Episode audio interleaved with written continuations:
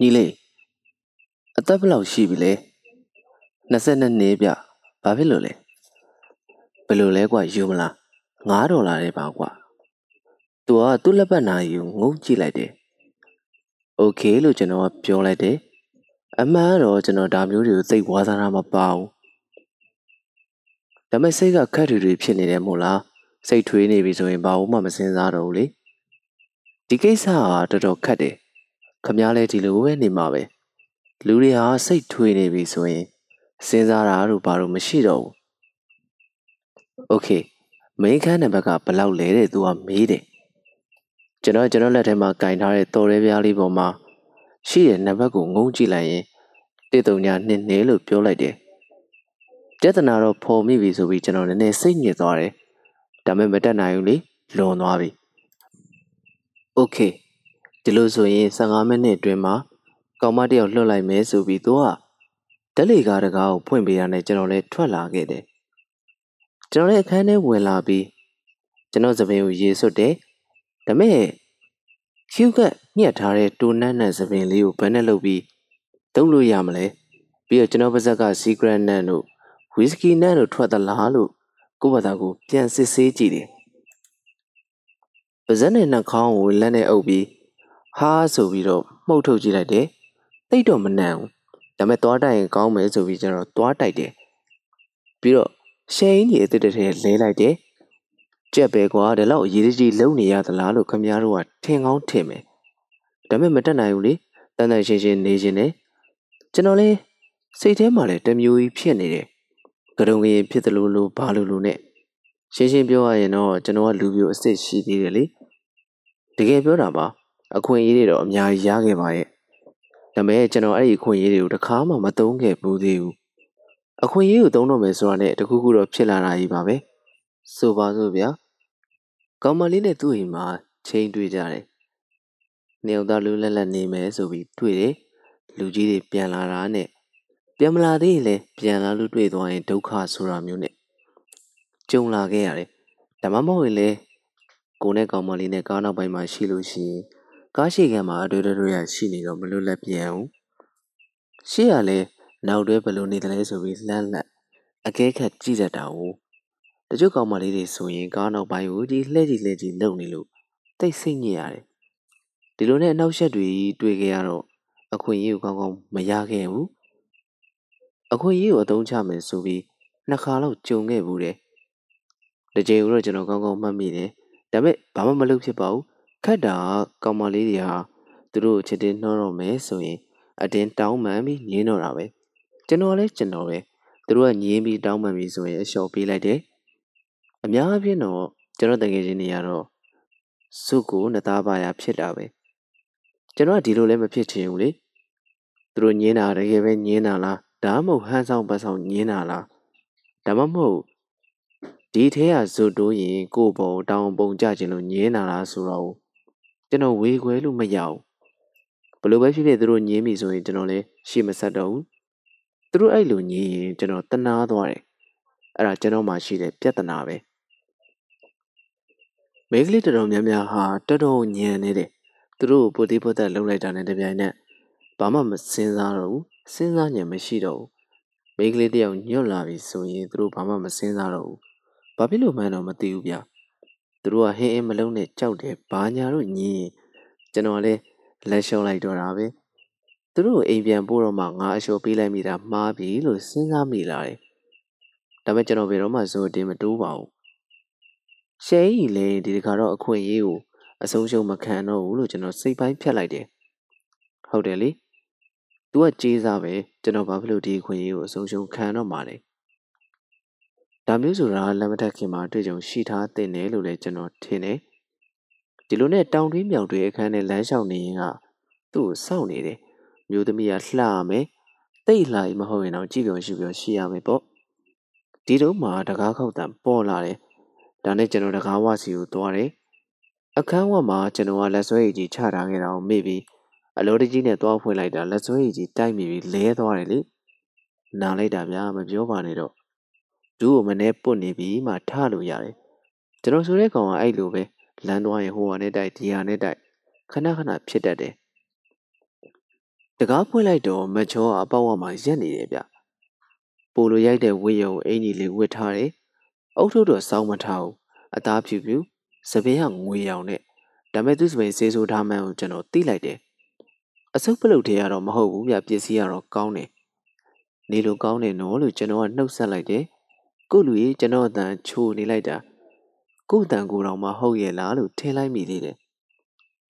မော်ရီပြောလိုက်တာအကိုလားတဲ့ဘာလို့လဲ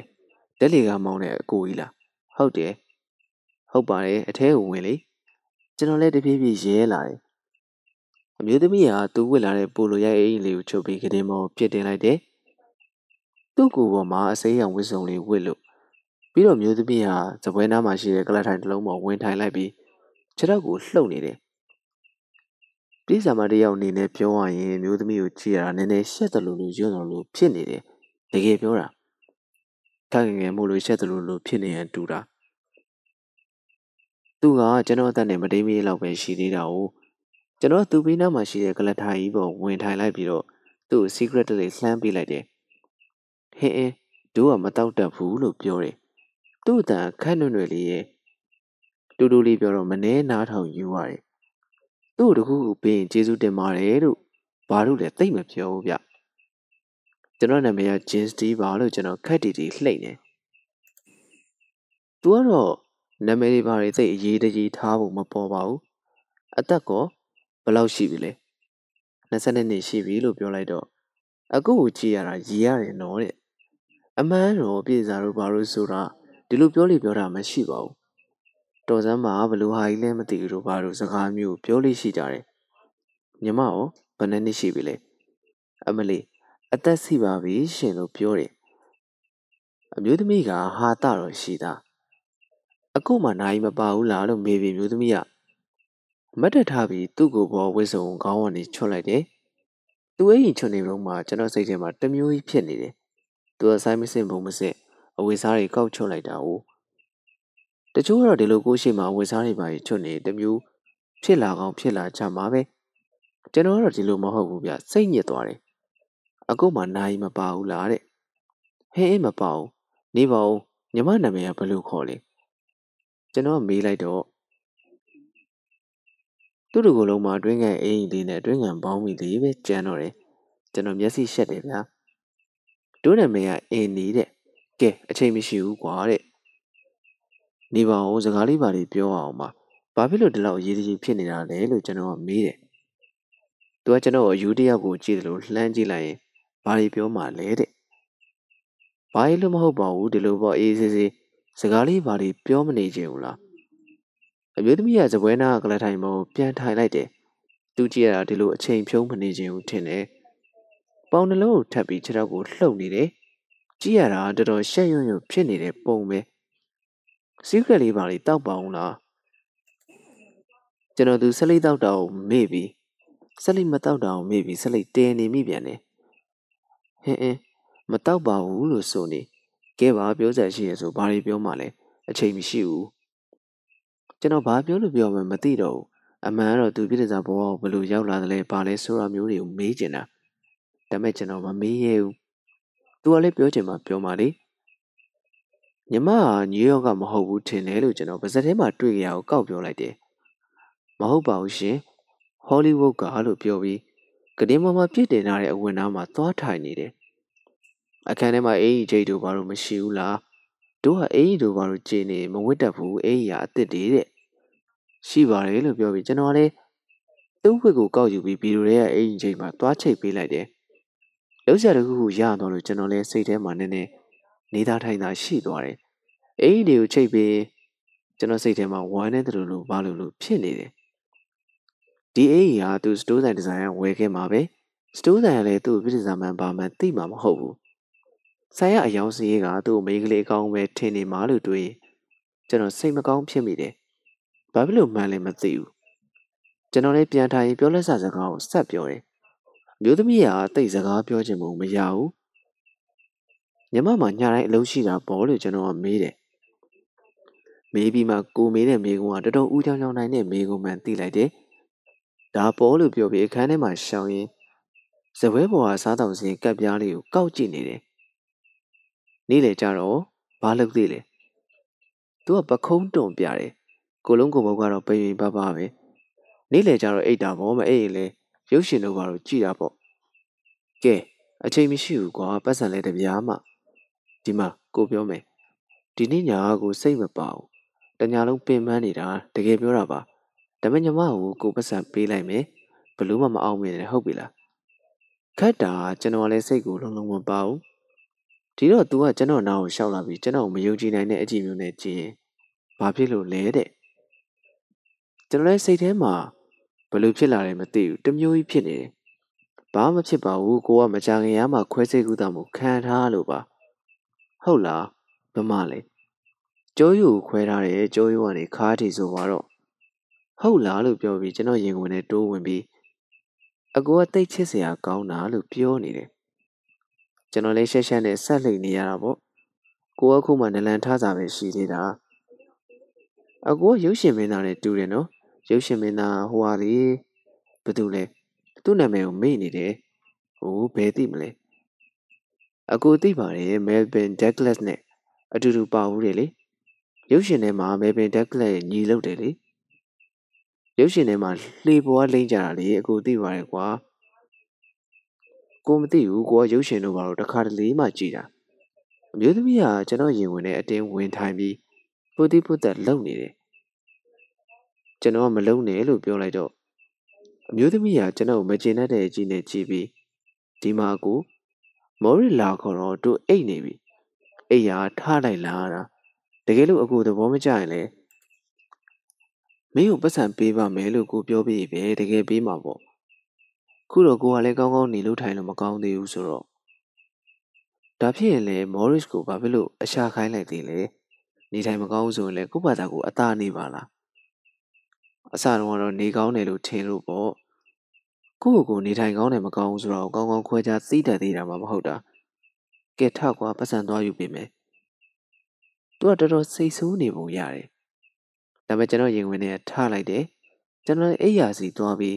ခေါင်းအောက်ကသရေအိတ်ထဲက9ဒေါ်လာတန်တရွက်ကိုထုတ်ပေးလိုက်တယ်ဒါက9ဒေါ်လာတန်ပဲ10ဒေါ်လာကျတယ်တော်တော်ရည်ရတယ်အစားတွေကဒီလိုဖြစ်လိမ့်မယ်လို့ကျွန်တော်မျှော်လင့်ပြီးသားမသိဘူးကွာ မော်ရစ်က9ဒေါ်လာလို့ပဲပြောတယ်ငါမှလည်းနောက်ထပ်ပတ်စံမရှိတော့ဘူးဒါပဲရှိတော့တယ်အမျိုးသမီးကခက်ဆဲဆောလို့ပခုံးကိုတွန့်ပြလိုက်ပြီးဒီလိုဆိုရင်ဒိုအင်းကြီးကိုဗီဒီယိုတွေကယူပေးပါခိုင်းနေလို့တော့မအောင်ဝင်းနဲ့နော်ကောင်မအလားကြီးဗျကျွန်တော်လည်းဘာမှမပြောတော့ပါဘူးဗီဒီယိုထဲမှာထုတ်ထားတဲ့သူ့အင်းကြီးကိုယူပေးလိုက်တယ်အမျိုးသမီးကအင်းကြီးကိုဝစ်ပြီးဂရင်မမတင်ထားတဲ့ပိုလိုရိုက်တဲ့ကိုအင်းကြီးလေးကိုထပ်ဝတ်တယ်ကဲသွားမယ်နော် ဖျားဖြစ်မဲ့အုတ်နေခဲ့ကြီးတဲ့ကောင်းပြီလို့ကျွန်တော်တခုလှမ်းပြောလိုက်တယ်ကျေးဇူးတင်ကြောင်းဘာကြောင့်မပြောလိုက်မိဘူးမပြောလိုက်မိတဲ့အတွက်ကျွန်တော်ဝမ်းသာတယ်အန်ဒီထက်ထွက်သွားတဲ့နောက်ကျွန်တော်လည်းကလထိုင်ပေါ်မှာငုံငွေးထိုင်ရင်ဆက်လိမ့်နှလိမ့်ကိုဇက်တိုက်ဖွာပစ်လိုက်တယ်အပြင်မှာလေးအောင်ပြေးစားပြူနေပြီစိတ်ညစ်တဲ့ကိုလူရဘာဖြစ်လို့မှလည်းမသိဘူးစိတ်ထဲမှာထွေးနေတယ်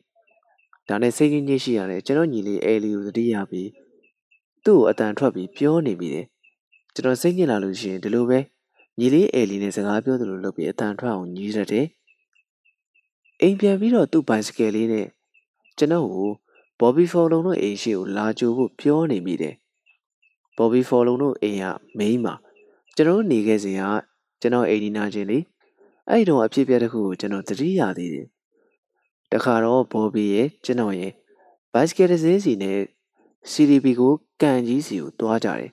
ဟိုမှာနေလည်သာစားမယ်ဆိုပြီးထမင်းဘူးလေးတွေကိုင်းလို့လေးတနက်တလက်စီနဲ့အဲ့တော့ကျွန်တော်တို့ကတကယ်ချာတိတ်လေးတွေကိုဟိုရောက်ရင်လေသနက်နဲ့ငှက်တို့ဘာလို့ပြက်မယ်ပေါ့ကျွန်တော်နှစ်ယောက်တိုင်ပင်နေကြတာကိုညီလေးအဲလီကကြားတော့သူလည်းလိုက်ချင်တယ်တဲ့ဒါပေမဲ့ကျွန်တော်ကမခေါ်ချင်ဘူးမင်းကကလေးပဲရှိသေးတယ်လိုက်လို့ဘယ်ဖြစ်မလဲဆိုပြီး သူ့ကိုချော့ပြီးထားပစ်ခဲ့တယ်ဒါကြောင့်ခုကျွန်တော်စိတ်ညစ်လာရင်ညီလေးအိမ်ပြန်ပြီးမင်းဘိုက်စကယ်လေးကိုယူပြီးဘော်ဘီတို့အိမ်ရှိရာဆောင်းလို့ကျွန်တော်မကြမကြပြောတတ်တယ်ခါတိုင်းတော့ကျွန်တော်သွားလေရမှာကျွန်တော်ညီလေးကိုခေါ်တော့တတ်တယ်လေအဲ့ဒီနေ့တုန်းကတော့ညီလေးကိုမခေါ်ခဲ့မိဘူးညီလေးကတော့စိတ်မဆိုးပါဘူးညီလေးကဘယ်တော့မှစိတ်မဆိုးတတ်ဘူးဒါကြောင့်ကျွန်တော်စိတ်ညစ်ညစ်ရှိတာရဲ့အဲ့ဒီအကြောင်းတွေးတွေးပြီးစိတ်မကောင်းဖြစ်နေတတ်တယ် နောက်ဆုံးတော့ဝစ်စားတွေပါလဲပြီးကျွန်တော်အိပ်ရာထဲလှဲလိုက်တယ်ဘာဖြစ်လို့လဲမသိဘူးအိပ်ရာထဲရောက်ရင်ဘုရားရှိခိုးခြင်းစိတ်ပေါ်ပေါ်လာတတ်တယ်ဒါပေမဲ့ကျွန်တော်မရှိခိုးမိပါဘူးဘာဖြစ်လို့လဲဆိုတော့ကျွန်တော်ကဘုရားတရားတို့ဘာလို့တိတ်ကိုင်းဆိုင်တတ်တာမှမဟုတ်တာကျွန်တော်ကခရစ်တော်ကိုကြည်ညိုပါတယ်ဒါပေမဲ့တမန်ကျမ်းစာတွေမှာပါတဲ့တခြားအကြောင်းအရာတွေကိုတော့တိတ်မယုံဘူးလေဥပမာခရစ်တော်ရဲ့တာဝကတွေကိုပဲကြည့်ခရစ်တော်ကားစဉ်တင်ခံရပြီးတဲ့နောက်မှာ အဲ့ဒီတာဝကတွေကကောင်းပါတယ်ဘာမှပြောစရာမရှိပါဘူးဒါပေမဲ့ခရစ်တော်အသက်ရှိတဲ့ရှာရှိနေတော့မှာတော့သူတို့ကပိုနေတာပဲဗျသူတို့ကြောင့်ခရစ်တော်မှာတော့ဒုက္ခများနေရသေးတယ်တမန်ကျမ်းစာတွေမှာတခြားလူတွေကိုတော့ကျွန်တော်သဘောကျပါတယ်အဲ့ဒီတည်းကစိတ်မနှံ့တဲ့သူဆိုပါတော့နေတော့လေတင်းချိုင်းကူကြီးထဲမှာနေတယ်ဗျာသူကသူကြောက်တုံးနေနဲ့ထုပြီးခရစ်တော်ရဲ့အကျင့်ကိုကျင့်တဲ့လူလေကျွန်တော်သူ့ကိုသိသဘောကျတာပဲဒီเจ้าနဲ့ပတ်သက်လို့เจ้าမှာတော့ကျွန်တော်တို့ အဆောင်အောက်ထက်မှာနေတဲ့အာသာဆိုတဲ့ကောင်းလေးတောင်ဆွေးနွေးမိကြသေးတယ်အာသာကဂွေကာအသိဝင်ဆိုတော့တစ်ချိန်လုံးတမချန်းစာကိုပဲဖတ်နေတာပဲအာသာကလူကောင်းတစ်ယောက်ပါပဲကျွန်တော်လည်းသူ့ကိုခင်ပါတယ်ဒါပေမဲ့တမချန်းစာကိုဆွေးနွေးပြီဆိုရင်ကျွန်တော်သူ့မျက်နှာကိုစစ်စစ်မကြည့်ရဲပဲဖြစ်နေတယ်သူကကျွန်တော်ဟာတာဝကတွေကိုမကြည်ညိုဘူးဆိုရင်ခရစ်တော်ကိုကြည်ညိုတယ်ဆိုတာလည်းမဖြစ်နိုင်ဘူးတဲ့တာဝကတွေကခရစ်တော်ကိုယ်တိုင်ရွေးချယ်ထားတဲ့တာဝကတွေဖြစ်တဲ့အတွက် သူတို့ကိုလည်းကြည်ညိုရမှာပဲတဲ့ကျွန်တော်ကခရစ်တော်ကိုယ်တိုင်ရွေးချယ်ထားတာတော့ဟုတ်ပါတယ်ဒါပေမဲ့ခရစ်တော်ကအသေးချာရွေးချယ်ထားတာမဟုတ်ဘူးကျုံသလိုရွေးသွားတာလို့ပြောလိုက်တယ်ခရစ်တော်မှာလူတစ်ယောက်စီကိုစဉ်းစားဆုံးဖြတ်ပြီးရွေးနေဖို့လည်းအချိန်မရှိဘူးဒီလိုပြောတဲ့အတွက်ခရစ်တော်ကိုပြစ်တင်နေတာမဟုတ်ပါဘူးစဉ်းစားပြီးမရွေးခဲ့လို့သူတာဝကထဲမှာယူဒလို့တစ္ဆပေါက်ပေါ်ခဲ့တာမို့လားယူဒဟာကိုယ့်ကိုယ်အဆုံးစီရင်ပြီးတဲ့နောက်ငရဲကိုသွားတာပဲမဟုတ်လားလို့ကျွန်တော်ကပြောတယ် ဒီမှာရင်သူနဲ့ကျွန်တော်နဲ့သဘောကွဲတော့တာပဲသူကကျွန်တော်ကဘုရားရှိခိုးကြောင်းမှန်မှန်မတက်လို့ဒီလိုဒိဋ္ဌိအတွေးခေါ်တွေရှိနေတာလို့ပြောတယ်ဟုတ်ပါတယ်ကျွန်တော်ကဘုရားရှိခိုးကြောင်းမှန်မှန်မတက်ဘူးဘာဖြစ်လို့လဲဆိုတော့ကျွန်တော်မိဘတွေကတယောက်နဲ့တယောက်ဘာသာကိုးကွယ်မှုချင်းတူမှမတူကြပဲဘူးဒီတော့ကျွန်တော်တို့တွေလည်းဒိဋ္ဌိလေးတွေဖြစ်ကုန်တာပေါ့ကုံကုံပြောရရင်ဘုရားရှိခိုးကြောင်းမှာဘုန်းကြီးတွေကတမင်လုတ်ပြီးထားတဲ့အတန်နဲ့တရားဟောတာကအစမကြိုက်ဘူး ရိုးရိုးအတန်နဲ့ပြောပါဟောပါလားခုတော့တရားဟောရမှာတမင်လုတ်ထားတဲ့အတန်နေနဲ့ဆိုတော့ဘာဒီမှန်းလည်းမသိဘူးအိယာရဲရောက်တော့ကျွန်တော်ဘုရားရှိခိုးခြင်းတယ်ဒါပေမဲ့ရှိခိုးလို့မရဘူးရှိခိုးမလို့ထိုင်လိုက်တိုင်းဘုရားဖြစ်မဲ့အုတ်နေခဲလေလို့ပြောသွားတဲ့အင်းကြီးရဲ့အတန်ကိုကြားနေရတယ်ဒါနဲ့ကျွန်တော်လည်းအိယာပေါ်ထားထိုင်ပြီး secret လေးကိုကောက်ဖွာတယ်တောက်လို့လည်းမကောင်းပါဘူးဗျာတမျိုးကြီးပဲကျောင်းဝထွက်လာတဲ့ကကျွန်တော်တောက်တာ secret နှစ်ဘူးလောက်ကုန်နေပြီ အိယာပေါ်လဲပြီး secret တောက်နေတော့မှတကားခောက်တံပေါ်လာတယ်ကျွန်တော်တကားကိုခောက်တာမဟုတ်ပဲအခြားအခန်းကိုခောက်တာများလားလို့ကျွန်တော်နားဆွင့်နေတယ်တခြားအခန်းမဟုတ်ဘူးဗျကျွန်တော်အခန်းကိုခောက်တာဘာလို့လဲလို့ကျွန်တော်မေးလိုက်တယ်ကျွန်တော်ဒါမျိုးဆိုရင်ကြောက်တတ်တယ်နောက်တစ်ခါတကားခောက်တံခက်ချေချေပေါ်လာပြန်တယ်ကျွန်တော်လည်းညဝဲအင်ကြီးနဲ့ပဲအိယာထလာပြီးတကားကိုဖွင့်ပေးလိုက်တယ်မိခလုတ်ကူတော့ဖွင့်စရာမလိုတော့ပါဘူးတော်တော်လင်းနေပါပြီ အပေါက်ဝမှာအဲနီရဲ့တက်လီကမောင်သမားမော်ရီစီရက်နေကြတယ်ဘာလဲဘာလို့မလို့လဲလို့ကျွန်တော်ကမေးတယ်ကိုလူကြီးကျွန်တော်အတန်တုံးနေတယ်ဘာမဟုတ်ပါဘူး9ဒေါ်လာကျန်သေးလို့လာတောင်းတာလို့မော်ရစ်ကပြောတယ်အန်နီကတော့ဘာမှမပြောပါဘူးဘာလဲ9ဒေါ်လာပေးလိုက်ပြီးပြီလေသူ့မေးကြည့်ပါလားကိုလူကြီးကျွန်တော်အတန်ပို့ပြီးတုံလာတယ်ဗျဒီမကြီးလေးမင်းကို10ဒေါ်လာနဲ့ပြောလိုက်တာလေ ဘယ်ကလာဟောရမှာလဲ9ဒေါ်လာလို့ခမ ्या ပြောတာပဲကျွန်တော်တော့ထပ်မိလိုက်တယ်ခမ ्या ကပဲတိတ်စကားမများနဲ့ဖဲကွာဘာဖြစ်လို့ဖဲရမှာလဲဗျကျွန်တော်နှလုံးခုန်နေပုံတော့မပြောနဲ့တော့ရင်ပတ်ထဲရတယ်မကပဲအခန်းထဲမှာခုန်ထွက်သွားမလားအောက်မေ့ရတယ်ကျွန်တော်ကိုမှဝေစားတို့ဘာလို့ကြာရနနာဝေထားရင်တော့တော်သေးတာပေါ့ခုတော့ညောင်အိမ်ကြီးပဲရှိတယ်ညောင်အိမ်ကြီးဝစ်ပြီးဒီလိုကိစ္စမျိုးနဲ့ပတ်သက်လို့စကားများရတယ်ဆိုတော့ဘယ်ကောင်းမလဲဗျာ ကိုလူဖယ်နေလို့ပြောနေဆိုပြီးမော်ရစ်ကသူ့လက်ချမ်းကြီးနဲ့ကျွန်တော်တွန်းပစ်လိုက်တယ်တန်ကောင်းလို့အခန်းတောင်းကအမိုက်တောင်းပေါ်မလဲတာပေါ့ငနေ့ဟာကျွန်တော်ထက်ဗလာကောင်းတယ်ဒီနောက်တော့သူတို့နှစ်ယောက်စလုံးကျွန်တော်အခန်းထဲရောက်လာကြတယ်ကျွန်တော်အခန်းကိုသူတို့အခန်းချနေတာပဲပိုင်စိုးပိုင်နဲ့လုံနေလိုက်ကြတာအဲအနီဆိုတဲ့ကောင်မပြင်းပေါက်ပေါင်းပေါ်မှာတတ်ထိုင်လို့မော်ရစ်ဆိုတဲ့ငနေ့ကလည်းကရတိုင်းပေါ်အခန်းသားထိုင်ရင်သူ့လေစည်းကိုဖြီးနေတယ် သူ့ကိုယ်ပေါ်မှာဟိုတယ်တက်တွေကမောင်းတဲ့ယူနီဖောင်းဝတ်ထားတယ်ကိုလူကြီးကြောက်သလားမမေးနဲ့ကြောက်လိုက်ပုံတော့မပြောပါနဲ့တော့ဗျာကဲပေးကွာငါအလုပ်ပြန်ဝင်ရအောင်ပါတဲ့ခမ ्या ကိုဘယ်နှခါပြောအောင်ပါလဲဗျသူ့ကို9ဒေါ်လာပေးပြီးပြီပဲဘာဖြစ်လို့စကားမများနဲ့ပေးမှသာပေးဘာဖြစ်လို့ပေးရမှာလဲဘာလဲခမ ्या အကျုပ်ကိုအချင်းဖမ်းတာလားကျွန်တော်အတန်လေးကတုံးနေတယ်မော်ရစ်ဟာအပေါ်ကသူ့ယူနီဖောင်းကုတ်အင်ကြီးကျဲသေးတွေကိုဖြုတ်လိုက်တယ် အောက်မှာရှက်ကော်လာတက်ထားပေမဲ့ရှက်အင်ကြီးမပါဘူးဗျကော်လာလေးပဲတက်ထားတာသူ့ရင်ဘက်ကြီးကလည်းအမွှေးတွေမဲမောင်းလို့မင်းကိုဘာမှအချင်းပန်းစရာမလိုရရရှိတာကိုပဲတောင်းတာကဲပေးတဲ့မပေးဘူးဗျာမော်ရစ်ဟာကျွန်တော်စီကိုထလာတယ်သူ့ကိုကြည့်ရတာတော်တော်စိတ်တူနေတဲ့ပုံပဲတော်တော်ပင်ပန်းနေတဲ့ပုံလည်းပေါက်တယ်ကျွန်တော်လည်းလန့်နေတာပေါ့ညောက်အင်ကြီးဖိုးရိုးပါရနဲ့ဆိုတော့ဒုက္ခရောက်နေတာပေါ့ ကဲပေးကွာတဲ့ကျွန်တော်နောက်ရောက်လာတယ်ဗဇက်ကတဖွာဖွာတောင်းရုံပဲတောင်းနေတယ်သူကျွန်တော်ဘာမှလုံရဲဖို့မပေါ်ဘူးမပေးဘူးဗျာဒီမှာငါမင်းကိုကောင်းကောင်းပြောနေရနော်မကြမ်းကျင်ဘူးခုတော့မင်းကိုအကြောင်းပြရတော့မယ်ထင်တယ်မင်းစီက9ဒေါ်လာရစရာရှိတယ်ဒါပဲတဲ့တပြားမှမရှိဘူးဗျာခမားကြက်ရင်ကျွန်တော်អော်မှာပဲဟိုတယ်တစ်ခုလုံးကြားအောင်អော်မှာပဲပလိတ်ကိုလည်းတိုင်မယ်လို့ကျွန်တော်ပြောလိုက်တယ် အေးအော်ရင်အော်ပေါ့ဟိုတယ်မှာကြက်နဲ့အိတ်ခဲ့တယ်ဆိုတာမင်းမိဘတွေသိစေခြင်းလုပ်ပေါ့မင်းတို့ကောင်ဒီလိုဘယ်အသိခံရမှာလဲတော်တော်ပါတယ်ငနေဗျသူပြောတာလည်းဟုတ်တော့ဟုတ်ပါတယ်သွားဗျာမပေးနိုင်ဘူး10ဒေါ်လာဆိုရင်အစတွေကရှင်းရှင်းပြောပါလားအခုတော့9ဒေါ်လာလို့ပြောထားပြီးတော့မင်းတကယ်မပေးဘူးလားဆိုပြီးမော်ရစ်ကကျွန်တော်ကိုတကားနဲ့ညှက်ထားတယ်သူ့ကိုယ်လုံးအကြီးကြောင်ကျွန်တော်ကတကားကြားနဲ့ရောက်နေတယ် ရေဘက်ကလည်းအမွှေးတွေမဲလို့သွားပြမပေးနိုင်ဘူးခုအခန်းထဲကထွက်သွားလို့ကျွန်တော်ပြန်អော်တယ်အမေဒီလိုကြတော့လေကျွန်တော်ဘယ်ဆိုလို့တော့အဲ့ဒီတော့မှစကားတစ်လုံးမှမပြောသေးတဲ့အန်နီဆိုတဲ့ကောင်မကစပြောတယ်မော်ရစ်ဟောဒီမှာသူ့သေရအိတ်ရှိတယ်သေရအိတ်ကိုယူထားလိုက်ရမလားယူလိုက်တဲ့ဟေးငါသေရအိတ်ကိုဘာလို့ယူတာလဲအန်နီက9ဒေါ်လာတန်တရက်ကိုထောင်ပြပြီးတော့ဟောဒီမှာယူလိုက်ပြီးတို့ကနိပတ်ဆန်ကိုလက်ကားယူတာမဟုတ်ဘူး သူရကြရှိတဲ့9ဒေါ်လာပဲယူတာတဲ့မတက်နိုင်တော့ဘူးကျွန်တော်ငိုးပစ်လိုက်တယ်မငုံမိအောင်ဘာပေးရပေးရပေးပါတယ်ဗျာအခုတော့မတက်နိုင်ဘူးငိုမိပြီခမ ्या ခမ ्या တို့ကျုပ်ပစံကိုလူတာဟဲ့အောင်လေးပါဇက်ပိတ်ထားစမ်းဆိုပြီးမော်ရီကကျွန်တော်တွန်းပစ်လိုက်တယ်ကဲတော့အောင်ကျမတို့လူချင်တာရပြီပဲကျမတို့ပတ်စံကျမတို့ရရင်တော်ရောပေါ်လို့အန်ဒီကပြောတယ်အေး သွားမယ်လို့ပြောရင်ပဲမော်ရီဆိုတဲ့ငနေကမသွားသေးဘူးဗျမော်ရီရဲ့လာစမ်းမာလို့အန်ဒီကထက်ခေါ်တယ်ဟိတ်ချတိတ်ငုံမနေနဲ့မင်းကိုဘယ်သူမှဘာမှမလုပ်ရသေးဘူးလို့သူ့မှာအပြစ်မရှိတဲ့ပုံမျိုးနဲ့ပြောတယ်ကျွန်တော်ကတော့ငိုနေတော့မယ်ဗျစိတ်လဲဆိုရှက်လဲရှက်ပေါ့ဗျာခမည်းကျွန်တော်ကိုတသက်အနိုင်ကျင့်တာနောက်နှစ်နှစ်လောက်ဆိုရင်လမ်းမှာတောင်းစားမယ်လူကြီးအလကားလူကြီးသေပါစေတောင်းစားဖြစ်ပါစေဆိုပြီး ကျွန်တော်မြစ်တာတွေပို့နေတော့မှမော်ရိကကျွန်တော်ဘိုက်ကိုလက်သီးနဲ့တစ်ချက်ထိုးပြီးထွက်သွားတယ်ဘိုက်ကိုအောင့်သွားတာပဲဗျာကျမ်းမြေပုံလဲပုံလဲကျသွားတယ်တတိတော့မမိပါဘူးဒါမဲ့လဲနေရလှမ်းကြည့်လိုက်တော့သူတို့နှစ်ယောက်တကားပိတ်ပြီးထွက်သွားကြတယ်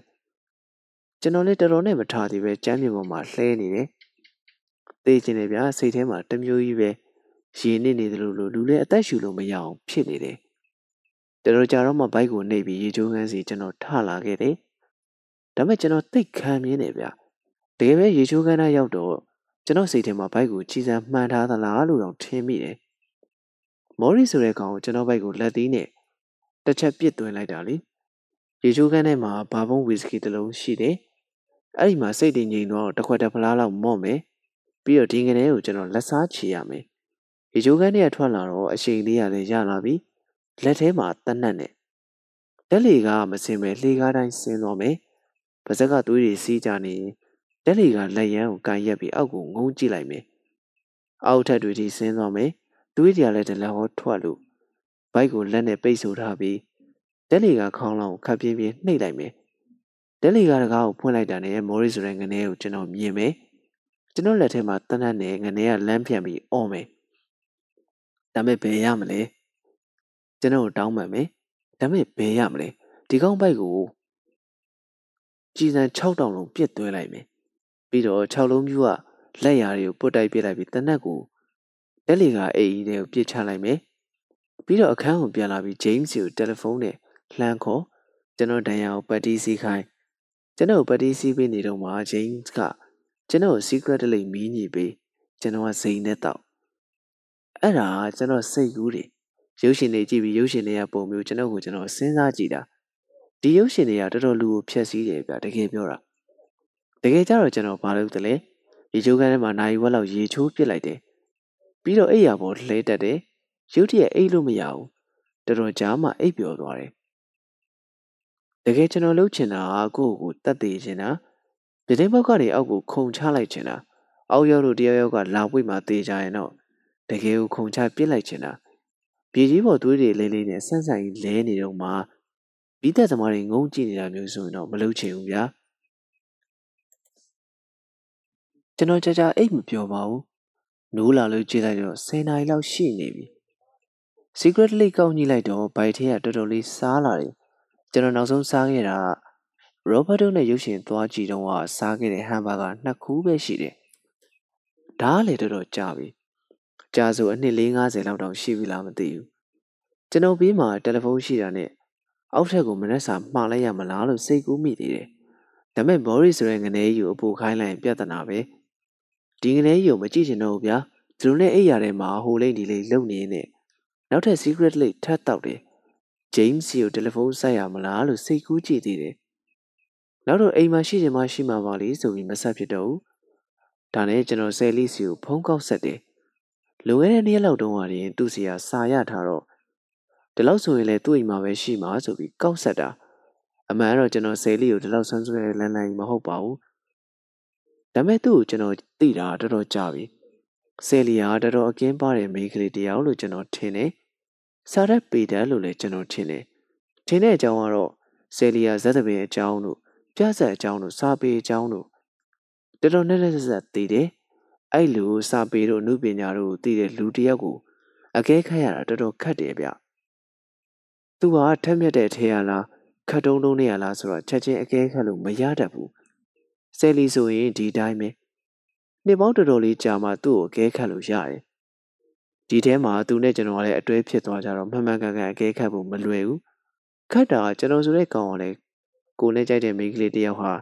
အမြဲတမ်းအကင်းပါတယ် တော်တယ်ထက်တယ်လို့ထင်တတ်တဲ့ကောင်မျိုးဘာမှတော့မဆိုင်ဘူးပေါ့ဗျာဒါပေမဲ့ကျွန်တော်စိတ်ထဲတော့ဒီလိုပဲထင်နေတာပဲဒါနဲ့ကျွန်တော်ဆယ်လီစီကိုဖုန်းကောက်ဆက်လိုက်တယ်ပထမအိမ်မော်မိန်းမကြီးကင်တယ်နောက်သူ့ဖိုးကြီးကင်တယ်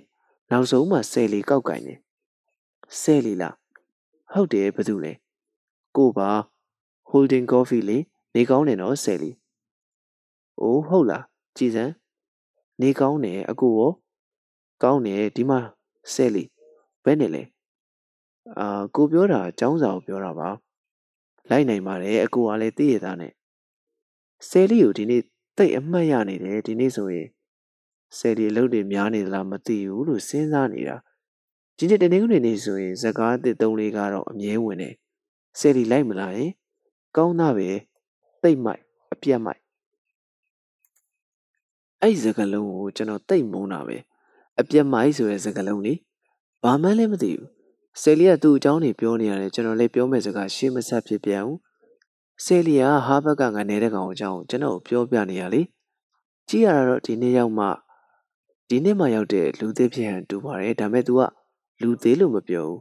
အဲ့ဒီကနေကသူ့စီကိုနေရောညာကိုလာနေတယ်တဲ့နေရောညာကိုဆိုပါလားအမလေးဗျာသိပါတော့ပြီးတော့သူ့စီကို West Point ကဘူလောင်းတယောက်လည်းလာနေတယ်လို့ပြောသေးတယ် သူ့ဆွဆွလန်းလန်းဖြစ်နေတယ်ပေါ့ဗျာကောင်းပါတယ်ကောင်းပါတယ်ကျွန်တော်ကဘော်မူးနိုင်စီအောက်ကိုနှစ်နာရီတို့အရောက်လာကိုချိန်လိုက်တယ်နောက်ကြလို့မဖြစ်ဘူးစောစောလာမှဖြစ်မှာရုပ်ရှင်ကနှစ်နာရီခွဲတိတိပြမှာလေထုံးစံတိုင်းဆယ်လီကနောက်ကျတတ်တယ်လေပြီးတော့ကျွန်တော်တယ်လီဖုန်းကိုချလိုက်တယ်ဆယ်လီကချောတော့ကျွန်တော်စိတ်ထဲမှာသူနဲ့ချိန်တာချိန်ရတယ်တိတ်ဆိတ်ချတာမဟုတ်ဘူးဒါပေမဲ့ဆယ်လီကချောတယ်ဗျာတကယ်ပါ ဆယ်လီနဲ့ချိန်ပြီးတော့ကျွန်တော်အိယာလူးလဲထအဝိစားလဲပြီးကျွန်တော်ပစ္စည်းတွေကိုလက်ဆွဲထဲထည့်တယ်မသွားခင်ပြတင်းပေါက်ကိုဖွင့်ပြီးဟိုတနေ့ကတွေ့ရတဲ့ပုံမှန်မှန်တဲ့ငနေတွေဘာတွေလုပ်နေလဲဆိုတာသိအောင်လှမ်းကြည့်လိုက်သေးတယ်ဒါပေမဲ့ခန်းစည်းတွေကြိုချထားလို့ဘာမှမမြင်ရဘူးပြီးတော့ကျွန်တော်လဲတက်လီကားနဲ့ဆင်းလာပြီးဟိုတယ်အခန်းကားကြီးရှင်းလိုက်တယ်မော်ရီကိုလှမ်းကြည့်လိုက်သေးတယ်မတွေ့ဘူးဗျဒီကောင်မတွေ့ရလဲနေပေါ့ ဒီကောင်မျိုးဘာဖြစ်လို့ဂုံချောင်းခံပြီးလှည့်ကြည့်နေမှာလဲဟိုတယ်ပြင်ဘက်ကိုရောက်တော့တက္ကစီတစ်စီးခေါ်လိုက်တယ်ဒါပေမဲ့ဘယ်ကိုအရင်သွားရမလဲဆိုတာစဉ်းစားလို့မရသေးဘူးဘဲမှလည်းသွားစရာမရှိဘူးလေဒီနေ့မှတနင်္ဂနွေနေ့ရှိသေးတော့အိမ်ကိုပြန်လို့လည်းမဖြစ်သေးဘူးဗုဒ္ဓဦးနေ့ကျမှအိမ်ပြန်လို့ဖြစ်မှာအစောဆုံးပြန်ရင်တော့အင်္ဂါနေ့လောက်ပြန်မှဖြစ်မှာနောက်ထပ်ဟိုတယ်တစ်ခုလည်းပြောင်းမနေကြတော့ဘူး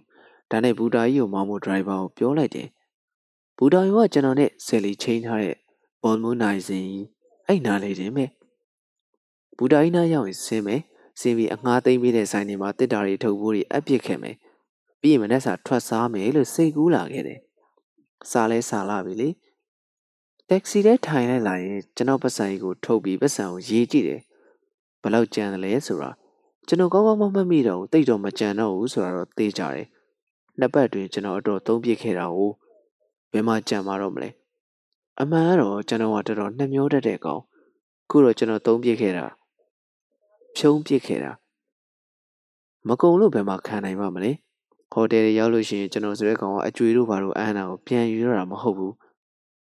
ဒါကြောင့်ကျွန်တော်မိဘတွေကကျွန်တော်ကိုခဏခဏဆူတာသူတို့လည်းပြစ်တင်လို့မရဘူးလေကျွန်တော်ဖေဟာပတ်စံတော်လေးရှိပါတယ်ဘလို့ကြောင့်ရှိတယ်ဆိုတော့ကျွန်တော်လည်းမသိဘူး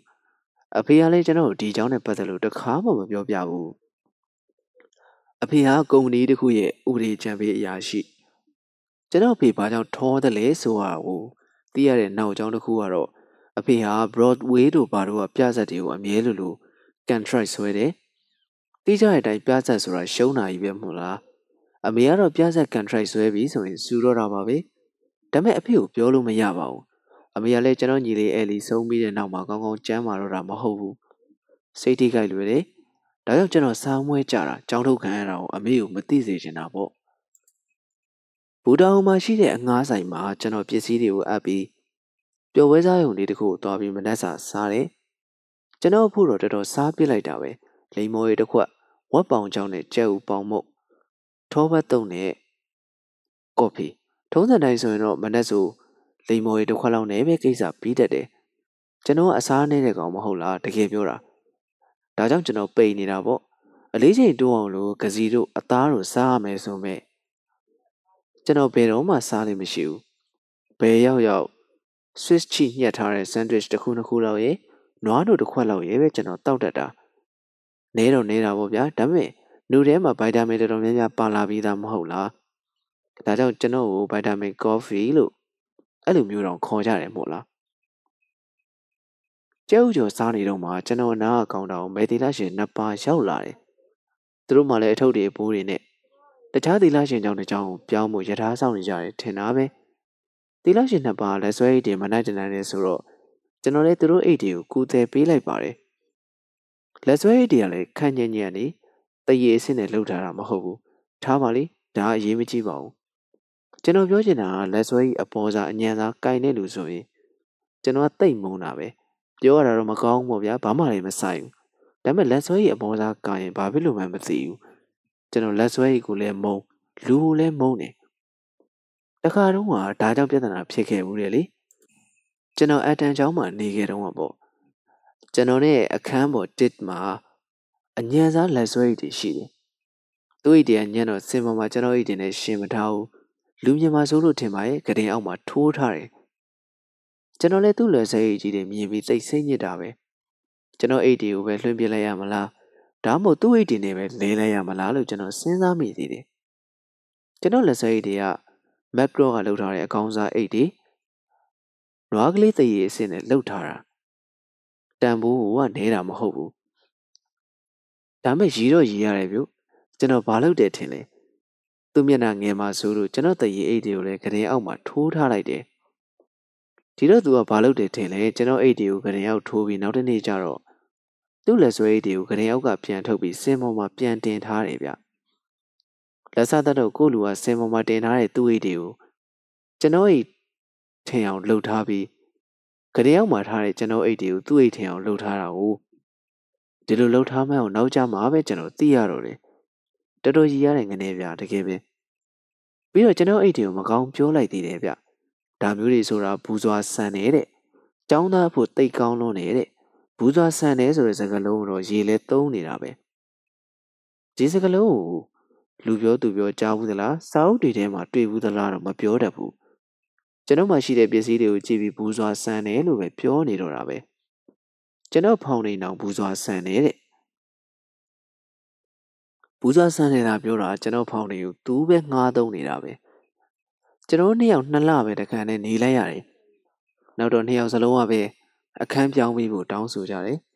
ဒါပေမဲ့ရည်စရာကောင်းတာအခန်းပြောင်းပြီးလို့လူချင်းလဲကွဲသွားရောကျွန်တော်သူ့ကိုအမှတ်ရနေတယ်ဗျဒီကောင်ပျော်ပျော်နေတတ်ပြီးရည်စရာမောစရာပြောတတ်တော့သူရှိရင်ပြင်းပြေတာ哦သူကလည်းကျွန်တော်အမှတ်ရမှာပါပဲ ပထမတော့ကျွန်တော်ဘူးစွာဆန်းနေပါဖြစ်တယ်လို့ပြောတာနောက်နေတာပဲလို့ကျွန်တော်ထင်ခဲ့သေးတယ်ကျွန်တော်လည်းသူပြောတာကိုဒီလောက်ရေးဆိုင်နေတာမှမဟုတ်ပဲဒါပေမဲ့နောက်ကျတော့မဟုတ်ဘူးဗျကျွန်တော်ကသူကတကယ်ပြောနေတာတကယ်တော့ဒီကနေ့ကသူ့လက်ဆွဲအိတ်တွေကအညံစားတွေဖြစ်ပြီးကျွန်တော်အိတ်တွေကအကောင်းစားဖြစ်နေတာကိုမနာလို့တို့ရှိဖြစ်နေတာ哦အမှန်တော့ဗျာတကယ်ဒါဒီကောင်ထက်ထက်မြက်မြက်ရှိတယ်ဟာသားရှိတယ်ဆိုရင်ဒါရီကိုသိရေးထားနေစရာမဟုတ်ပါဘူး သူများလက်စိတ်တွေကကိုယ့်ထက်ကောင်းတော့ဘာဖြစ်သေးလဲဒီလိုနဲ့ကျွန်တော် stress leader ဆိုတဲ့ကောင်မျိုးနဲ့လာပြီးတခန်းနဲ့လာကြနေတာပေါ့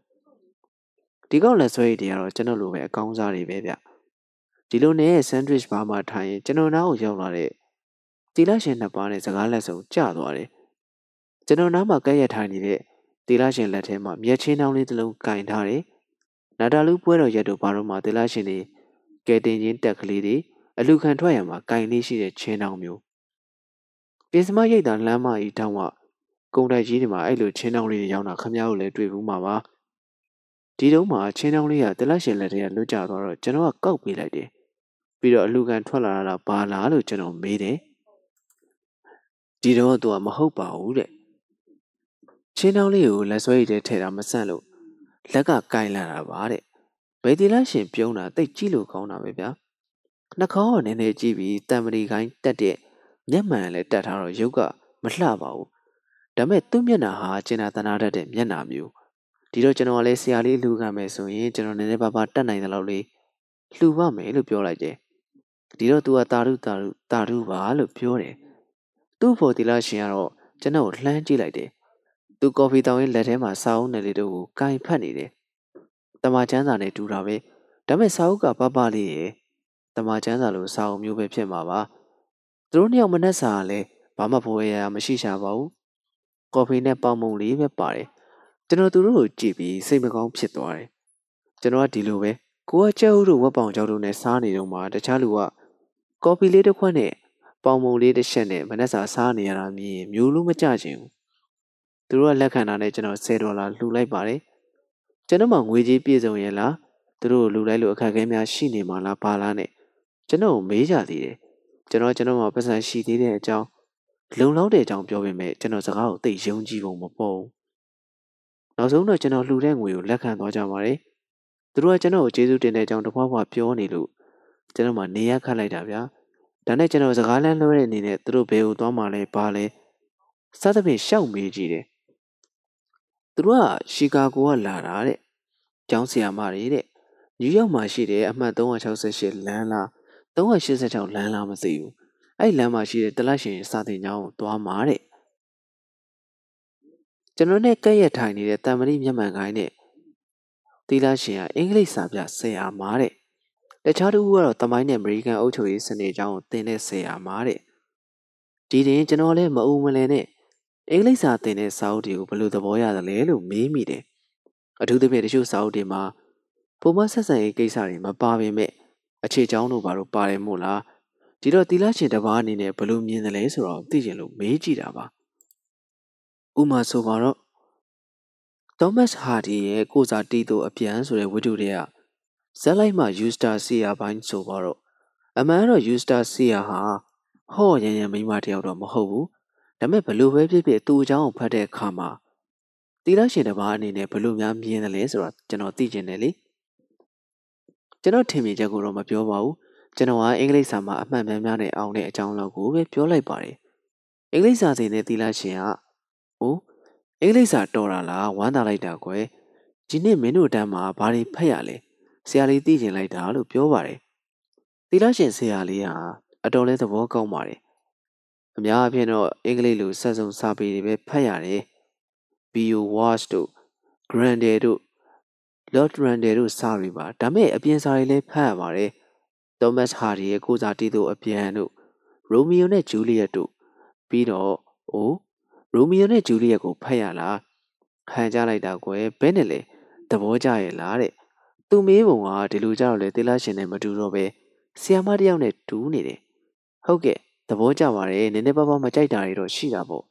ဒါပေမဲ့တစ်ခုလုံးအနေနဲ့ခြုံကြည့်ရင်တော့သဘောကျပါတယ် အမှန်ပြောရရင်တေလာရှင်တစ်ပါးနဲ့ထိုင်ပြီးရိုမီယိုနဲ့ဂျူလီရဲ့အကြောင်းပြောရတာတော်တော်လေးကြွားကြတာပေါ့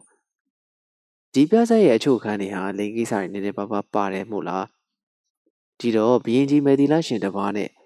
ဒီစာအုပ်အကြောင်းဆွေးနွေးနေရတော့ကျွန်တော်စိတ်ထဲမှာတမျိုးကြီးပဲဒါပေမဲ့မတက်နိုင်ဘူးလေသူကမေးနေတော့ပြောရတော့တာပေါ့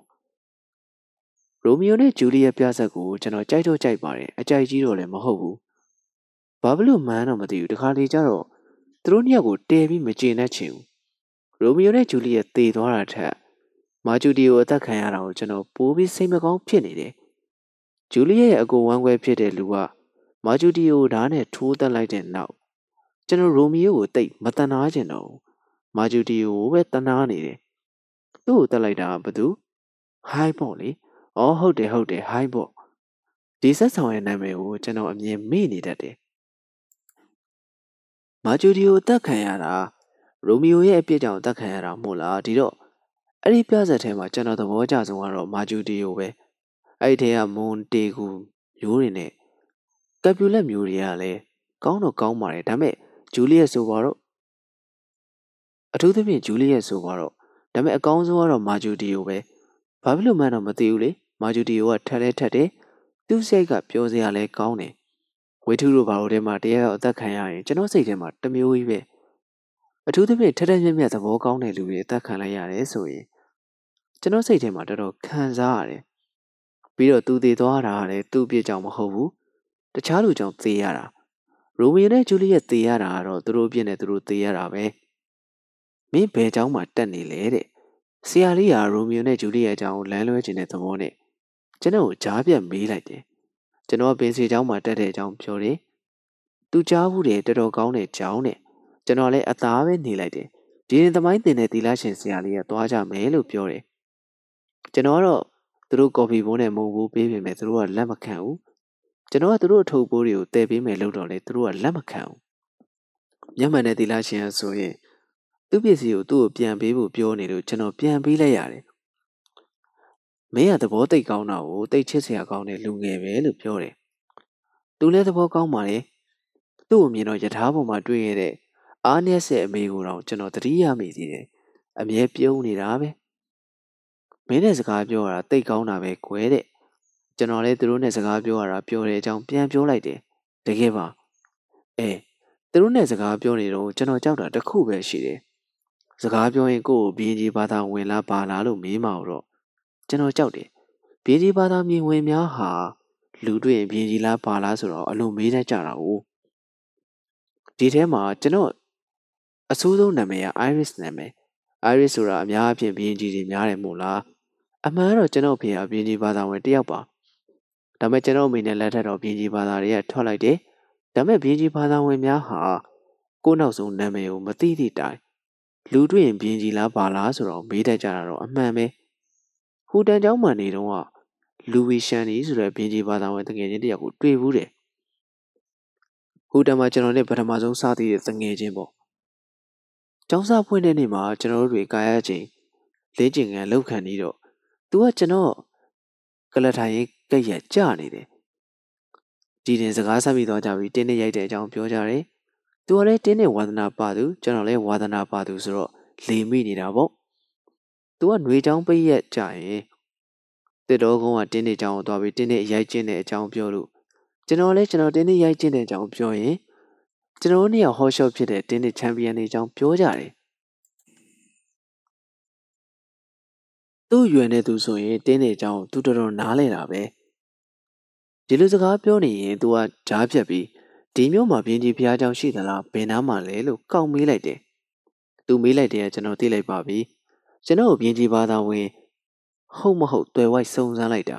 တခြားဘာသာဝင်တယောက်ကိုအထင်သေးလို့ဘာလို့တော့မဟုတ်ပါဘူးသိကျင်လို့မေးတာတတ်တတ်ပါသူကျွန်တော်နဲ့တန်းတဲ့အကြောင်းတွေပြောရတာတော်တော်သဘောကျတာပဲဒါမဲ့ကျွန်တော်သာပြည်ဒီဘာသာဝင်တယောက်ဖြစ်ရင်တင်းနေအကြောင်းပြောရတာဒီထက်ပိုပြီးရတာရှိမယ်လို့ထင်တယ်လေကျွန်တော်တော်တော်လေးစိတ်ပြတ်သွားတယ်ဗျသူကပြည်ဒီဘာသာဝင်ဟုတ်မဟုတ်ကောက်ပြီလို့ကျွန်တော်စကားဝိုင်းပြတ်တော့ပြတ်မသွားပါဘူးဒါမဲ့ဘာမဆိုင်ညာမဆိုင်ဗျာ ဘာဖြစ်လို့မေးရတာလဲပြည်ဒီဘာသာဝင်တယောက်မဟုတ်တော့တင်းနေကြောင်ပြောတော့ဘာဖြစ်တယ်လဲပြောလို့မရတော့ဘူးတဲ့လားဒါကြောင့်မို့စောစောကသီလရှင်နှစ်ပါးကျွန်တော်ကိုပြည်ဒီဘာသာဝင်ဟုတ်မဟုတ်မမေးလို့တော်တော်ဝမ်းသာသွားတယ်မမေးလို့တော်သေးတာဟောဗျာမေးလိုက်ရင်ကျွန်တော်တို့စကားဝိုင်းလေးပြတ်သွားမှာကျွန်တော်ပြည်ကြီးတွေကိုအပြစ်ပြောနေတာမဟုတ်ပါဘူးကျွန်တော်သာပြည်ကြီးဘာသာဝင်ဆိုရင်လည်းဒီလိုပဲဖြစ်မှာပဲစောစောကကျွန်တော်ပြောခဲ့တဲ့လက်ဆွဲဒီလိုဖြစ်မှာပေါ့ကျွန်တော်ပြောချင်တာက စကားဆိုတော့လွတ်လပ်လပ်ပြောရမှကောင်းတာအခန့်လေးနဲ့ပြောနေရတယ်တိတ်မကောင်းတော့ဘူးတီလာရှင်တစ်ပါးသွားကန်နေတော့ကျွန်တော်တော်တော်ကြွားကြတဲ့အလုပ်တစ်ခုကိုလုပ်လိုက်မိတယ်သူတို့နှုတ်ဆက်ဖို့ထားလိုက်တော့ကျွန်တော်လက်ထဲမှာ secret ကိုဂိုင်းလို့ကာယုံတွေမကောက် secret မိကိုငွေတွေကသူတို့ဘက်ကတော့လှဲမှုတ်လိုက်သေးတယ်တမေလောက်တာမဟုတ်ပါဘူးသတိမေ့ပြီးလှုပ်လိုက်မိတာကျွန်တော်ပြပြသလဲတောင်းမှန်တော့သူတို့ကရပါတယ်ကိစ္စမရှိပါဘူးလို့ပြောကြတယ်ဒါပေမဲ့ဘယ်ကောင်းမလဲဗျာ သူတို့ထွက်သွားတော့10ဒေါ်လာလောက်ပဲလှူလိုက်ရလို့ကျွန်တော်စိတ်မကောင်းဖြစ်နေတယ်ဒါပေမဲ့ကျွန်တော်မှလည်းဆယ်လီနဲ့ရုပ်ရှင်သွားဖို့ချိန်ထားပြီးသားဖြစ်နေတယ်လက်မှတ်ဖို့တေးစားဖို့တို့ဘာလို့ခြံအောင်မယ်မို့လားကျွန်တော်စိတ်မကောင်းဘူးဗျခက်တာပတ်စံတိတ်အရေးကြီးနေတယ်ပတ်စံတွေအကြောင်းတွေးမိလိုက်ရင်လူကိုမောသွားတာပဲမနက်စာစားပြီးတော့မွန်းတဲ့ရုံပဲရှိသေးတယ်ဆယ်လီနဲ့ချိန်ထားတာနှစ်နာရီမှဒါနဲ့ကျွန်တော်လည်းလမ်းလျှောက်ထွက်လာခဲ့တယ် လမ်းလျှောက်ရင်လည်းသီလရှင်နှစ်ပါးအကြောင်းကိုပဲတွေးနေမိတယ်သီလရှင်နှစ်ပါးဟာစာမတရားတဲ့အခါမှာမျက်ချင်းတောင်းလေးနဲ့အလူခံရရှာတယ်ကျွန်တော်အမေဒါမှမဟုတ်ကျွန်တော်ဒေါ်လေးဒါမှမဟုတ်သေးရင်လည်းဆယ်လေးရဲ့အမေတရားရောက်ပေါ့ဗျာအဲ့လိုကုမ္ပဏီသားတိုက်တတိုက်ရှေ့မှာမျက်ချင်းလေးကင်ပြီးမရှိစင်းရဲသားတွေအတွက်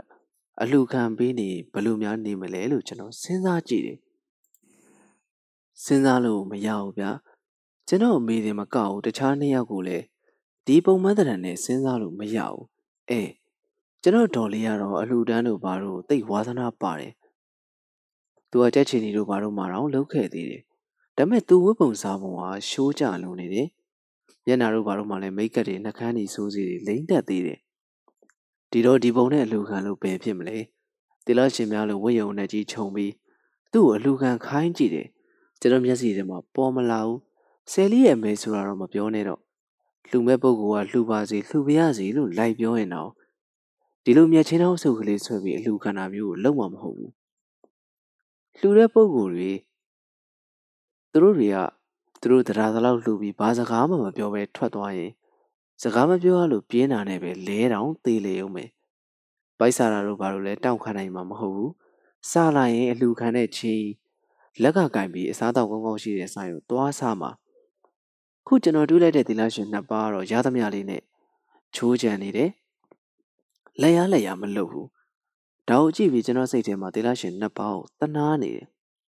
ကျွန်တော်လည်း Broadway ရက်ွက်ကိုရှောက်လာခဲ့တယ်ဘာရွေချက်မှတော့မရှိပါဘူး Broadway ဘက်ကိုမရောက်တာနှစ်နှစ်လောက်တောင်ရှိတော့မယ်ထင်တယ်ပြီးတော့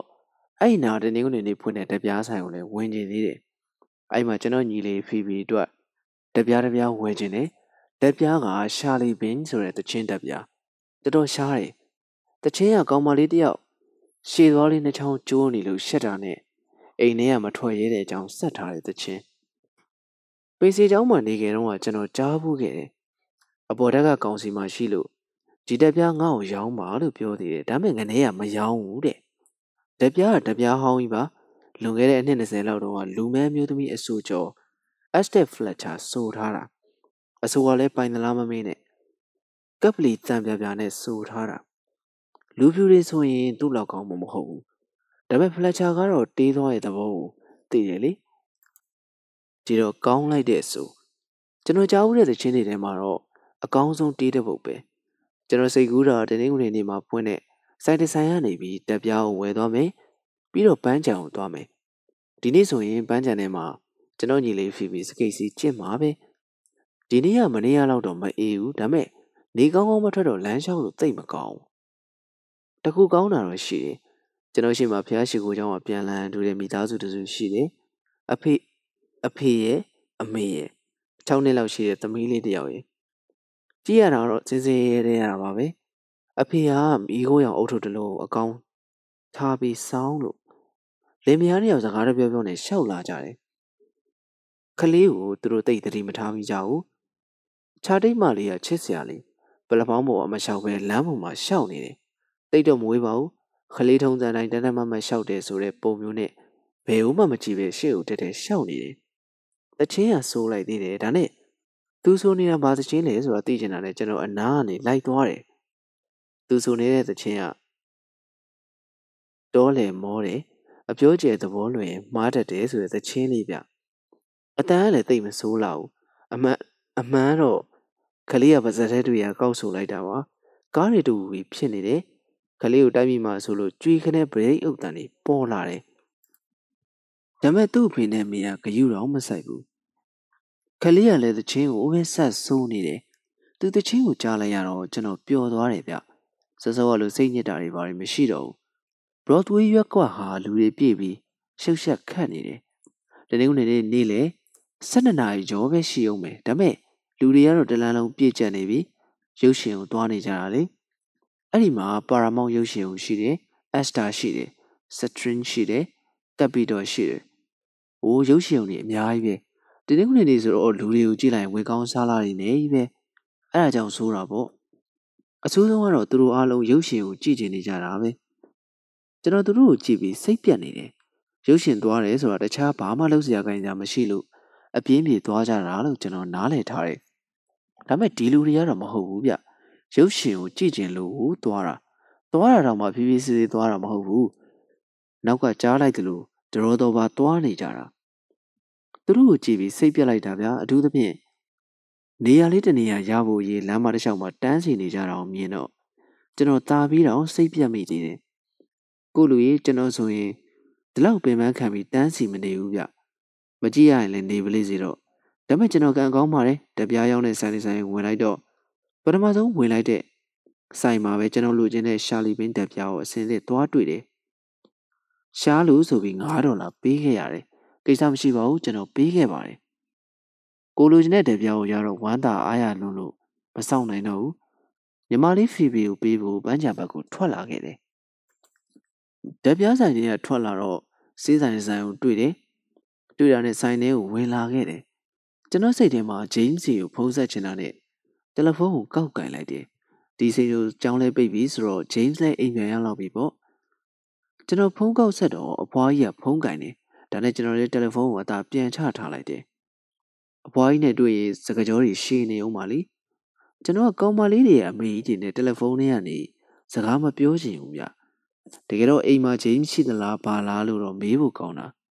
ဒါပေမဲ့မမေးချင်တော့ပါဘူး အဖွားကြီးတွေနဲ့စကားပြောရတာတကယ်စိတ်ကိုမကောင်းတယ်စိတ်လက်ကြည်သာရှိနေတော့မှသူတို့နဲ့စကားပြောလို့ကောင်းတာကျွန်တော်မှလက်မှတ်မဝင်ရသေးဘူးဒါနဲ့သတင်းစာတစ်စောင်ကိုကောက်ဝယ်ပြီးဒီနေ့ဘယ်ယုံမှာဘာတွေပြနေတယ်လဲဆိုတော့လိုက်ကြည့်တယ်။တင်းဦးနေနေဆိုတော့ယုံတိုင်းမှာသုံးမွဲပြတယ်။ဒါနဲ့ကျွန်တော်ကိုယ့်ချစ်ကိုသိတယ်ဆိုတော့ပြဇက်ကတဲ့ယုံမှာအထက်တန်းလက်မှတ်နှစ်ဆောင်ဝယ်လိုက်တယ်။ပွဲကအလှဝဲတို့ရန်မုံငွေဝဲတို့လိုဟာမျိုးဗျ။ ကျွန်တော်တော့တိတ်မကြည့်ချင်ဘူး။ပကသနာတွေကိုသဘောကျတဲ့ဆယ်လီကတော့ကျွန်တော်ကပြဇက်လက်မှတ်ယူထားပြီးပြီလို့ပြောရတဲ့သဘောတွေကြာနေပြီ။ပြီးတော့ပြဇက်ကလည်းသူ့အကြိုက်မင်းသားမင်းသမီးတွေကိုဆယ်လီကပြင်းစရာကောင်းတဲ့ပြဇက်တွေအစင်တန်းမြင့်တယ်လို့ပြောတဲ့ပြဇက်မျိုးတွေကိုကြိုက်တတ်တယ်လေကျွန်တော်တို့ပြဇက်တွေဘာတွေကိုသိမကြိုက်လာပါဘူးပြဇက်တွေကရုပ်ရှင်တွေလောက်တော့မဆိုးပါဘူးဒါပေမဲ့မတ်ဆရာတော့တကွာမှမရှိဘူးဗျ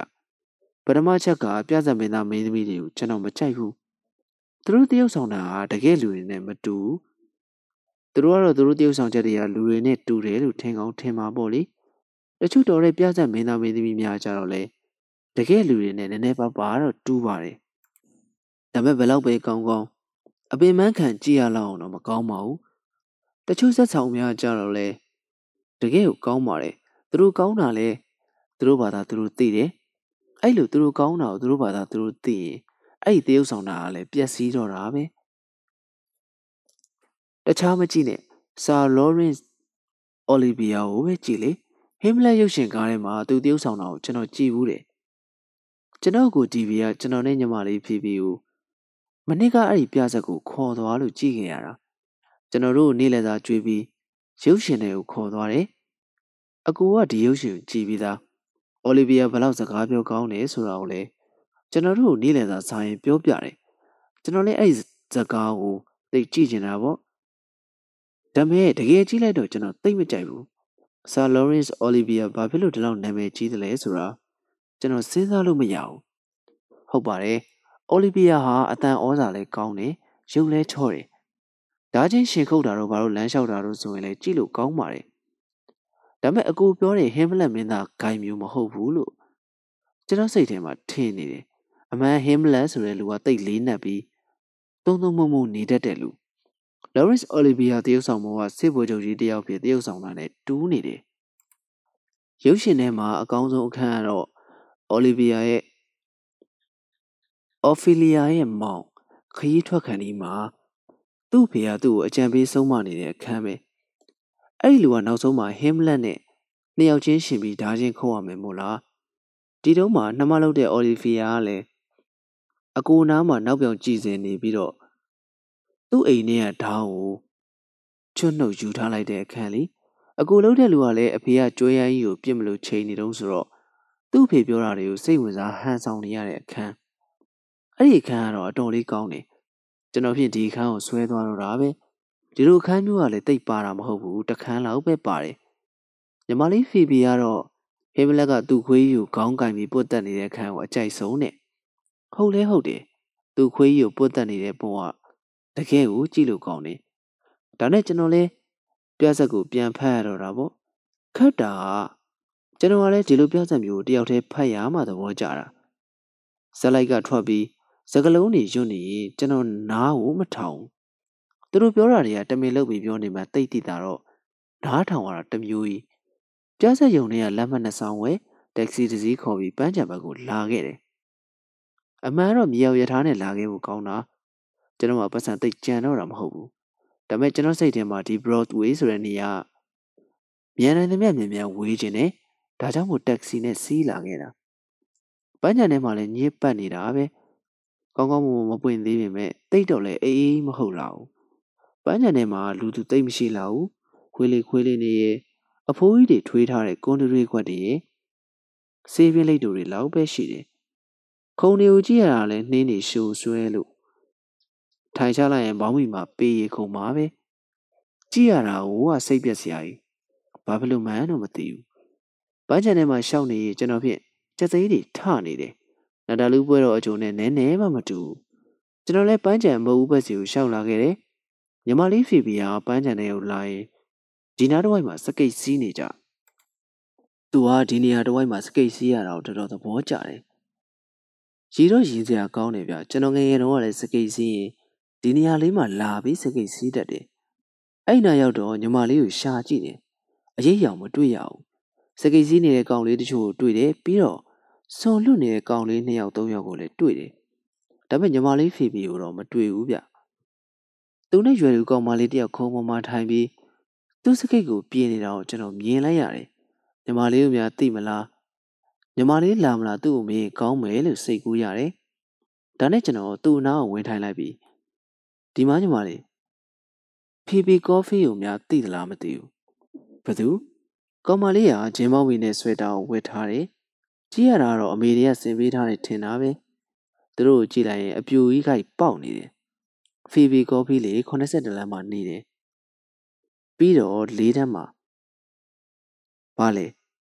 အကိုကဖီဖီနဲ့တိတာလားတိတယ်လေငါသူ့ကိုပဲဖီဖီလာတာတွေ့လားသူဟာဆီယမကယ်လိုင်းရဲ့အတန်းကလေဟုတ်တယ်မလားအဲ့တော့ငါမသိဘူးကွာဟုတ်မှာပေါ့ဒီနေ့ပြလိုက်ကိုများသွားမလားမသိဘူးဟိုတနေ့ကတော့ပြလိုက်သွားတာပဲဘဲပြလိုက်လေကောင်မလေးကဘဲသိမလဲဆိုတဲ့အပေါက်မျိုးနဲ့ပခုံးတွန်းပြလိုက်ပြီး ပြတဲ့လူကိုပဲသိတာပဲလို့ဖြေတယ်ပြလိုက်သွားမှတော့ငါသိပါတယ်ငါပြောတာအယူကားတွေချိတ်တဲ့ပြလိုက်လာတာမဟုတ်အိန္ဒိယလူနေအကြောင်းပြတယ်ပြလိုက်လားလို့မေးတာအိန္ဒိယလူနေတွေပြတယ်ပြလိုက်မှာတဲ့အေးကျေးဇူးပဲလို့ပြောပြီးကျွန်တော်ထိုင်ရထားတယ်ဒီတုန်းမှာတနင်္ဂနွေနေ့ဖြစ်ကြောင်းကိုကျွန်တော်သတိရနဲ့ဒီနေ့နင်းနေနေလေပြလိုက်ပိတ်မှာပေါ့လို့ပြောတယ်ဟုတ်လားဒီလိုဆိုရင်ပြလိုက်မှာဘယ်ရှိမလဲတဲ့ ကောင်မလေးကသူ့စကိတ်ဘိန်းလေးတွေကိုတန်ရင်အလုံးများနေတယ်သူ့လက်မှာလက်ရိပ်စမတာတော့လက်တွေအေးလို့ထင်ပါရဲ့နီးရဲနေတာပဲဒါနဲ့ကျွန်တော်ကသူ့စကိတ်ကိုကူတက်ပေးတယ်ဒါပေမဲ့ကျွန်တော်ကစကိတ်ကိုမကိုင်းတာကြာလာပြီလေဘလို့ပဲဖြစ်ဖြစ်နောက်နှစ်ပေါင်း90ကြာလို့ကျွန်တော်စကိတ်ဘိန်းလာပြီးတက်ခိုင်းရင်လဲအမောင်ထဲမှာတော့တက်နိုင်ပါတယ်သူ့စကိတ်ဘိန်းတက်ပေးတဲ့အတွက်သူကကျေးဇူးတင်ကြောင်းပြောတယ်ကောင်မလေးရဲ့ရင်ကြီးကြီးသဘောကလည်းကောင်းရှာပါတယ် အမှန်ကဒီရွယ်လေးတွေပဲချစ်ဖို့ကောင်းတာ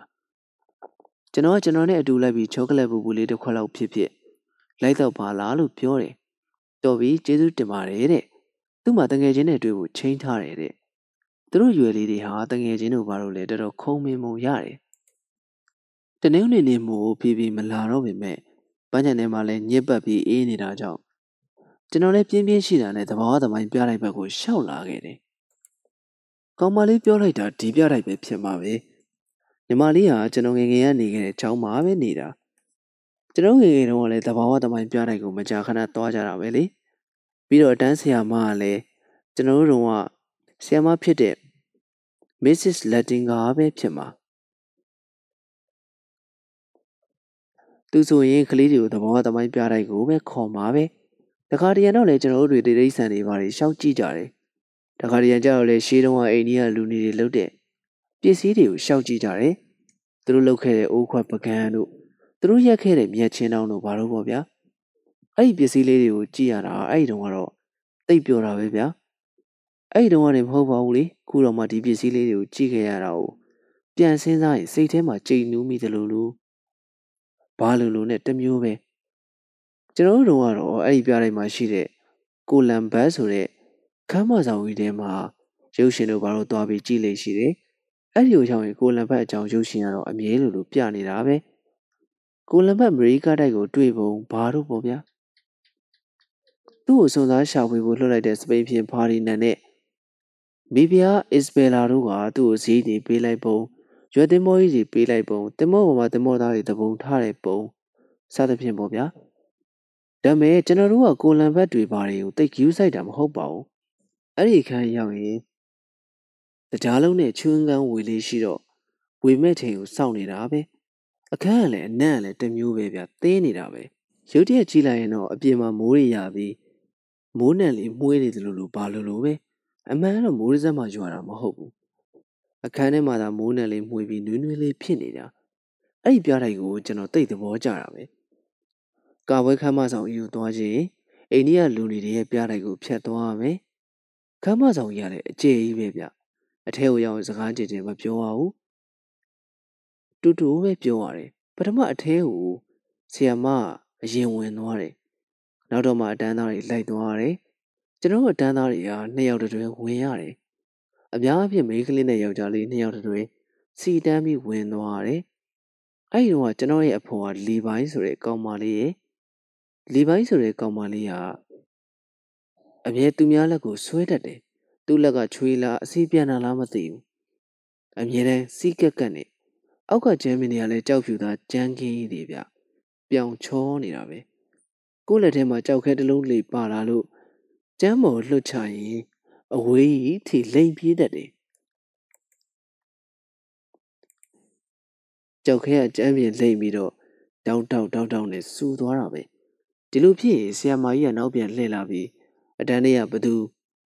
ဘာဖြစ်တာလဲဘာလုပ်လိုက်တာလဲအဲ့လိုစစ်တော်တာပဲဒါပေမဲ့ဆရာမကြီးကသဘောကောင်းတော့ဘယ်တော့မှမစူဘူးဗျ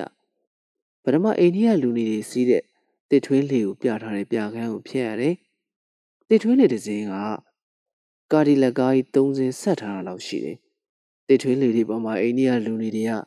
သူတို့စစ်တိုက်ရေးဆိုတဲ့စေးနေတွေကိုမျက်နှာမှာစိုးလို့တချို့ကလှော်တချို့ကထိုင် တချို့ကမတ်တက်ကြီးတွေရက်လို့သူတို့ကြည့်ရတာဟွာကြောက်စရာကြောက်စရာကြီးဖြစ်နေတာအဲ့ဒီလေနောက်ဆုံးမှာမျက်နှာဖုံးတက်ထားတဲ့လူနေတယောက်လည်းပါလာတယ်သူကဆေးဆရာလေးသူတို့ခေတ်တုန်းကတော့မော်စရာပေါ့ဗျာမော်စရာကြီးကိုကြည့်ရင်ကြက်သေးဖြင့်တပြင်းပြင်းထသွားတာပဲဒါပေမဲ့ဘာဖြစ်လို့မှမသိဘူးအဲ့ဒီမော်စရာကြီးကိုပဲကျွန်တော်ကသဘောကျနေတယ်အဲ့လိုရှောက်ကြည့်နေတော့ကျွန်တော်က လှေတို့ဘာတို့လက်နဲ့ကင်ကြည့်ရင်အဆောက်နေရဟဲ့ကလေးတွေလက်တွေနဲ့မကင်နဲ့မကင်နဲ့လို့ပြောတတ်သေးတယ်ဒါမဲ့သူပြောတာချူချူသားသားပါဟိုပလိတ်ဆိုတဲ့ငနေတွေလို့မဟုတ်ဘူးအဲ့ဒီကလွန်တော့မှန်နေကာထားတဲ့အခန်းကြီးထဲမှာအိန္ဒိယလူတွေရဲ့တချို့ကဒုတ်ချောင်းတွေကိုပို့ရင်မီးပွတ်နေကြတယ်တချို့ကစောင်ရက်လို့အိန္ဒိယလူနေမျိုးသမီးတွေကငုံပြီးစောင်ရက်နေတော့ သူတို့ရင်ုံဟာအောက်ကိုတွဲကျနေတယ်ကျွန်တော်တို့ကောင်လေးတွေကအဲ့ဒီလူနေမာကြီးရဲ့ရင်ုံကိုသွားသွားပြီးချောင်းကြည့်ရတာလေအမောပဲကျွန်တော်တို့တွေမဟုတ်ပါဘူးလေကောင်မလေးတွေလည်းသွားသွားပြီးချောင်းကြည့်ကြတာပဲအဲ့တုန်းကကျွန်တော်တို့တွေကကလေးတွေဆိုတော့ကောင်မလေးရဲ့ရင်ုံလေးတွေကလည်းယောက်ျားလေးတွေနဲ့အတူတူပဲဖြစ်နေတာ哦ဒီတော့သူတို့ဖို့လည်းစမ်းနေတာပေါ့အဲ့ဒီကနေနောက်တစ်ခန်းကိုရောက်တဲ့အခါကျတော့အက်စကီမိုလူမျိုးတွေရဲ့ပြခန်းကိုရောက်သွားတယ်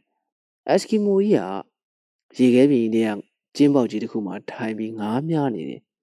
အနားမှာလေသူဖမ်းလူမိထားတဲ့ငားနှကောင်ချထားတယ်ကိုလူကြီးအဲ့ဒီပြလိုက်ကတော့တခန်းလုံးမှန်ကန်တွေပဲပြီးတော့အပေါ်တက်တွေလည်းရှိသေးတယ်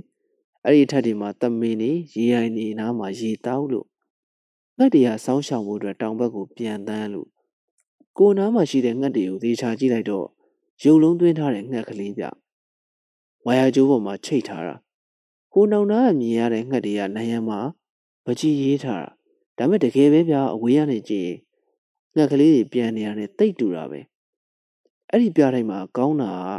ကပြရိတ်ထဲမှာရှိတဲ့အရာဝတ္ထုတွေအားလုံးငြိမ်သက်နေတာပဲ